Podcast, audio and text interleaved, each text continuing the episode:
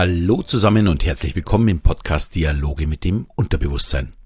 Der Podcast, in dem du erfährst, wie du funktionierst und was du mit diesem Wissen zukünftig anfangen kannst. Mein Name ist Alexander Schelle und heute möchte ich mal ausnahmsweise ein Buch besprechen. Und zwar Der Elefantenflüsterer von Lawrence Anthony. Keine Angst, du bist jetzt nicht hier beim literarischen Quartett. Es geht nicht um den Schreibstil, auch nicht um die Geschichtserzählung, sondern um das Zusammenleben mit einer Elefantenherde. Und was das mit uns zu tun hat. Vielleicht auch nicht nur mit der Elefantenherde, sondern insgesamt mal mit Tieren. Ja, mich hat das Buch und die Geschichte sehr bewegt, da sie in einem Teil von Südafrika spielt, den wir schon dreimal besucht haben und viele Dinge, die Lawrence Anthony über seine Elefanten schreibt, auch wir schon erlebt haben. Sicherlich nicht in der Tiefe und der Intensität, aber für uns schon damals sehr, sehr beeindruckend. Ja, und Lawrence Anthony war ein Ranger und Tier- bzw. Umweltschützer. Und er hatte seine Tula-Tula Private Reservat mitten im Land der Zulu. Dieses Reservat gibt es übrigens natürlich immer noch. Das ist so südlich vom Swasiland. Also in einem ja wirklich sehr schwarzen Teil von Südafrika. Und wir durften vor einigen Jahren selbst mal 2 Nächte in einem Zulu-Dorf in der Nähe übernachten und haben dort auch ein bisschen so die Bräuche kennenlernen dürfen. Also wirklich sehr, sehr spannend. Aber zurück zu Lawrence. Er starb leider schon 2012. Und ich kannte seine Geschichte schon ein wenig, weil ich im Fernsehen mal einen Bericht sah, wie sich die Elefanten 2 Tage bei seinem Haus von ihm verabschiedeten, wie von einem Familienmitglied, als er starb. Das war wirklich extrem beeindruckend und sehr, sehr außergewöhnlich. Und es zeigte auch, dass intelligente Tiere wie Elefanten offensichtlich nicht nur unbewusst gesteuert sind, sondern auch in irgendeiner Form ein Bewusstsein haben müssen, um bewusst Entscheidungen treffen zu können. Und dies zeigt eben auch die Geschichte dieser Elefantenherde in diesem Buch. Ich möchte jetzt nicht den genauen Inhalt des Buches erzählen. Schließlich sollst du es vielleicht dann auch lesen oder hören, je nachdem. Also ich habe es mir angehört. Aber ich möchte gerne aufzeigen, dass der Umgang mit Tieren genauso funktioniert wie mit Menschen. Und Lawrence konnte offensichtlich mit Tieren, wie auch mit Menschen, emotional intelligent kommunizieren. Ja, was war passiert? Er bekam das Angebot, eine Elefantenherde zu übernehmen, die ständig Ärger machte, ausbrach und wenn er sie eben nicht übernimmt, dann werden diese Elefanten abgeschossen. Und dieses Damoklesschwert schwebte auch bei ihm ständig über dieser Herde, da sie nicht nur aggressiv, sondern auch noch sehr, sehr klug waren. Sie konnten also wirklich ausbrechen. Aber er schaffte es, Vertrauen aufzubauen. Und daher auch der Begriff wahrscheinlich der Elefantenflüsterer. Und die Elefanten bzw. die Leitkuh und Lawrence sprachen zwar vielleicht nicht dieselbe Sprache, aber sie konnten sich trotzdem miteinander verständigen. Und sich gegenseitig akzeptieren und eben vertrauen, was das Wichtigste ist. Ja, was sich für viele, die Elefanten eben nur friedfertig aus dem Tierpark kennen, als nichts Besonderes anhört, ist eine wirklich starke Leistung. So ein Elefant hat überhaupt kein Problem, einen Menschen umzubringen oder ein Auto umzuschmeißen. Das ist für den wirklich eine ganz leichte Aufgabe. Daher kann man auch mit Gewalt in der Wildnis nichts erreichen. Sondern man muss auch bei so einem Riesen eben mit Fingerspitzengefühl arbeiten. Das ist wie bei uns Menschen. Man kann einen Mitarbeiter natürlich brechen und zwingen.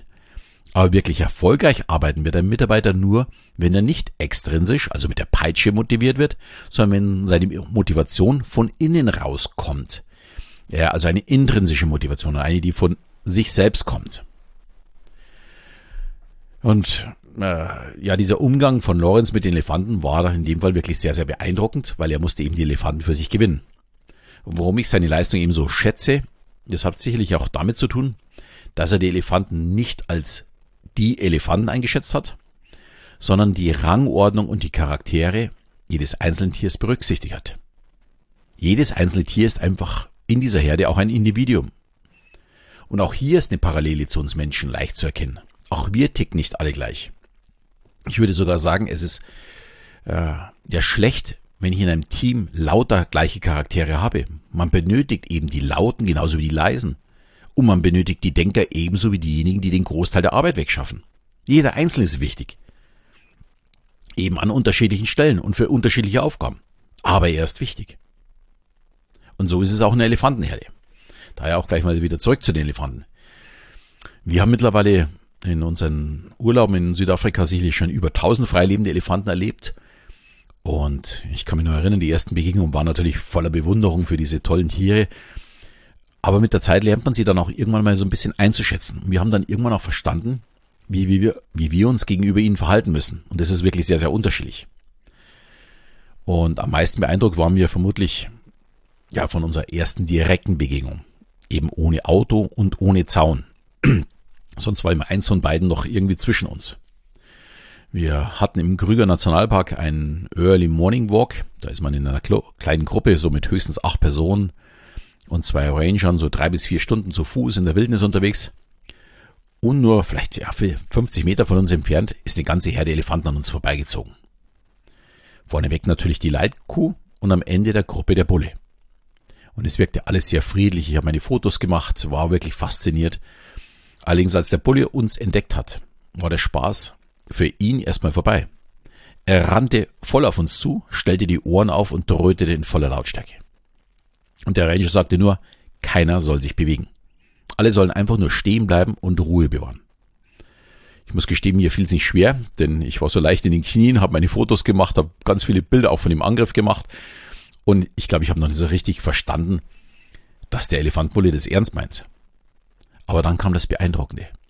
Der Ranger sprach dann ganz ruhig, mit tiefer Stimme, mit diesem Elefanten. Es war wie so eine antiautoritäre Hypnose. Der Elefantenbulle beruhigte sich langsam. Und als der Ranger dann sagte, wir tun dir nichts. Und auch deiner Familie tun wir nichts.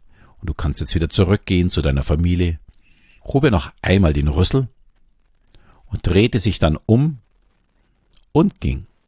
Ihm war klar, er hat uns klar gesagt, wo die Grenzen sind. Wir haben es verstanden, er kann jetzt wieder gehen. Das war wirklich eine sehr, sehr beeindruckende Demonstration für uns. Es war eine Deeskalation. Und auch bei uns Menschen funktioniert das schließlich so. Wenn wir auf einen Angriff flüchten, wäre ja auch möglich gewesen, dass wir davonlaufen, dann wäre der mit Sicherheit hinterhergelaufen. Oder wenn wir einen Gegenangriff starten, wäre jetzt vielleicht beim Elefanten nicht ganz so clever, aber man könnte ja zum Beispiel schießen oder sowas, dann geht es natürlich nicht gut aus. Wenn wir aber ruhig reagieren und wieder auf eine Beziehungsebene zurückkommen, dann kann man auch zwischenmenschlich Probleme lösen, so wie der Ranger die Probleme mit diesem Elefanten gerade löste. War wirklich sehr, sehr stark. Und auch dieses ist wirklich 1:1 umsetzbar für uns.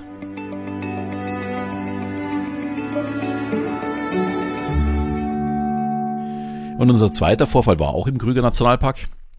Da waren wir allerdings alleine im Auto unterwegs. Das war auch ein Jahr später. Und an dem Tag nieselte es so etwas.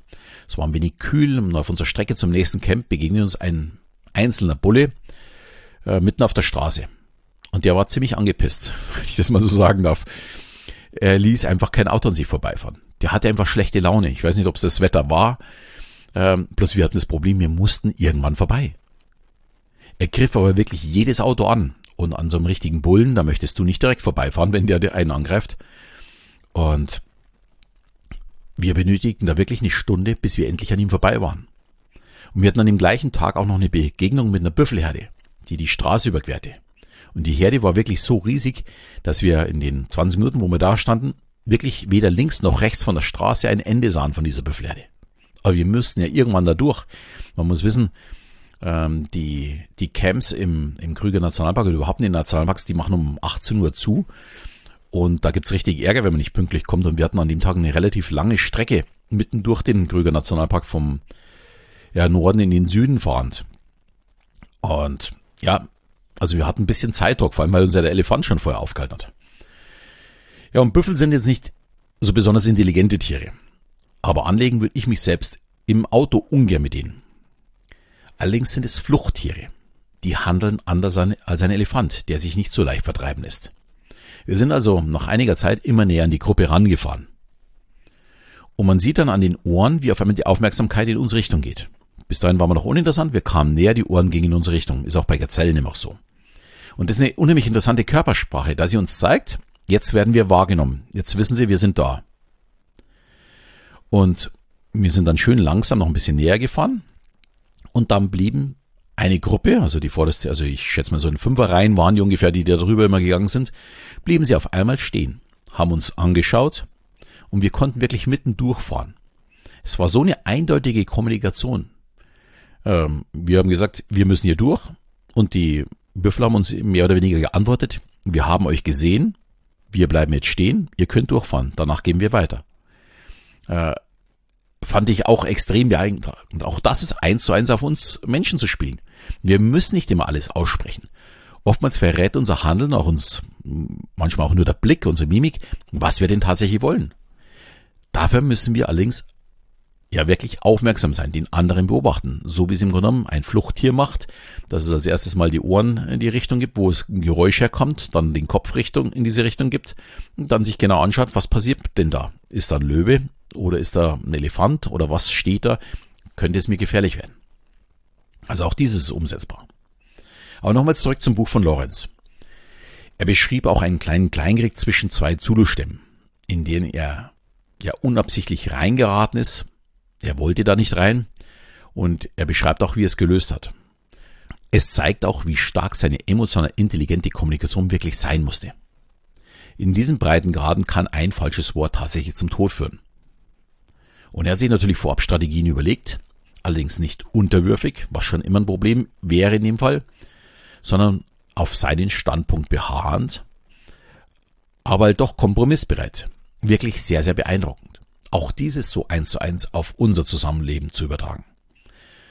Und das ist auch der Grund, warum ich eigentlich über dieses Buch spreche. Diese Parallelen der Kommunikation sind offensichtlich und ein gutes Beispiel dafür, dass wir eben emotional intelligent kommunizieren können oder besser gesagt sollten. Und ich muss dazu sagen, der Elefantenflüsterer ist nicht nur ja als Buch zum Reflektieren, es ist auch eine wundervolle Geschichte, gerade als Hörbuch sehr empfehlenswert. Und ich stelle mal den Link in die Shownotes. Ja, dass, wenn wer Lust hat, sich dieses Buch auch aneignen kann. Ich muss vielleicht noch dazu sagen, dass ich schon seit ein paar Jahren davon träume, ja vielleicht zukünftig mal mit meinen Teilnehmern von meinem Kurs für die IIK-Strategie mal nach Afrika zu fliegen und von Rangern eben zu lernen. Das Lesen von Tieren ist nämlich sehr, sehr ähnlich wie das Lesen von Menschen. Sobald man eben bewusst und aktiv auf Dinge achtet, fällt es einem nicht mehr schwer zu erkennen, wie es dem anderen geht. Was er eben als ja, nächstes beabsichtigt. Und das gilt für Tiere wie eben auch für Menschen. Und ich finde, wir sollten immer mehr wieder dahin kommen. Wir sollten wieder mehr auf die Menschen um uns herum achten. Allerdings gibt es auch auf beiden Seiten einen gewissen ja, Unsicherheitsfaktor. Es ist nicht immer alles vorhersehbar und berechenbar. Und auch dafür sollte man immer eine Lösung haben. Wir haben das leider Gottes auch sehr, sehr schmerzlich in Südafrika erlebt. Bei unserem letzten Besuch 2019 waren wir für 3 Tage bei einem Türschützer in seiner Lion Tree Top Lodge. Er hatte 2 kleine weiße Löwen gerettet und mit denen ist man dann täglich, ist er immer am Vormittag, beziehungsweise gleich in der Früh und am Nachmittag 2-mal einen Rundgang gegangen und hat sie vorgestellt, hat mit ihnen so ein bisschen gespielt, hat was erzählt zu ihrem Leben und worauf man achten muss. Man ging also mit ihnen spazieren. Ganz früher, wo sie noch klein waren, war noch nicht mal ein kleiner Zaun. Heute sind es 2 Drähte gewesen, die zwischen den Löwen uns waren. Es war wirklich sehr beeindruckend, weil die Tiere sind aus so einer Nähe, also wenn man dann wirklich 1 oder 2 Meter daneben steht, extrem beeindruckend. Und das Vertrauensverhältnis zwischen den beiden Tieren und ihm war extrem stark. Und West, das war der Besitzer von den beiden Löwen, er hat uns dann auch erzählt, von welcher der beiden er mehr Respekt hat. Und wenn er mal getötet wird von ihnen, wer es denn wäre. Und er hat auch schon dafür gesorgt, was würde mit den beiden passieren, wenn er wirklich sterben würde. Er war schon über 70. Und leider passierte dieses Schicksal wirklich auf den Tag genau, am 26.08. Also wir waren am 26.08.2019 bei ihm und am 26.08.2020, also ein Jahr später, wurde er von seinen 2 Mädels beim Spielen tödlich verletzt. Mir geht es heute noch sehr nahe, weil er war echt ein wunderbarer Mensch und er hat eine unglaubliche Liebe für Tiere. Aber es zeigt halt auch, man kann nicht alles berechnen. Das ist im Umgang genauso wie im Umgang mit Menschen genauso. Ich hoffe, man merkt schon so ein bisschen, ich habe da so eine belegte Stimme, weil ich ihn wirklich stark fand und auch wie er sich dafür eingesetzt hat. Wir sollten auch immer diese Unwägbarkeiten mit im Blick haben. Ich werde auch ein paar Bilder diesmal mit zu diesem Podcast hinzufügen, entweder auf meiner Seite, wo immer der Podcast zum Hören ist, damit man sich so ein bisschen eine Vorstellung auch von der heutigen Folge machen kann. Ich werde natürlich das Buch verlinken. Mal schauen, ich glaube, ich werde auch ein paar Bilder auf Facebook und auf Instagram mit veröffentlichen, kann man sich ein bisschen was anschauen. Also gerade diesen Angriff von dem Elefanten weiß ich, dass ich Bilder habe. Natürlich von West, wie er mit seinen weißen Löwen spielt, wo wir da mitgegangen sind. Und wer Lust hat, kann da einfach mal reinschauen. Ja, und meine Empfehlung für heute ist halt, dass man auch mal bei Filmen oder auch bei Büchern mal selbst reflektiert. Wie gehe denn ich mit Menschen um? Wie würde ich es denn machen? Und vielleicht auch einschätzen, was hat der andere denn besonders gut bzw. schlecht gemacht? Dieses geht auch bei erfundenen Filmen, weil da sind ja auch im Grunde genommen Situationen dabei, die nicht so gut laufen und die sehr, sehr gut laufen. Also da kann man immer so ein bisschen auf sich auch schauen. Also einfach mal bewusster alles beobachten. Ja, und wer Lust hat, sich zum Thema emotional intelligente Kommunikation ein bisschen weiterzubilden und mein Webinar anzusehen, dieses Webinar ist kostenlos, ist natürlich auch herzlich eingeladen und den Link stelle ich natürlich genauso in die Shownotes. Ja, ich hoffe, die Folge hat dir wieder gefallen. Wenn das Thema für dich spannend war, würde ich mich natürlich sehr freuen, wenn du meinen Podcast auch wieder mit deinen Freunden teilst oder mir eine 5-Sterne-Bewertung gibst oder gleich beides, ist auch super. Und in diesem Sinne verabschieden wir wieder bis zum nächsten Mal, wenn es wieder heißt, Dialoge mit dem Unterbewusstsein.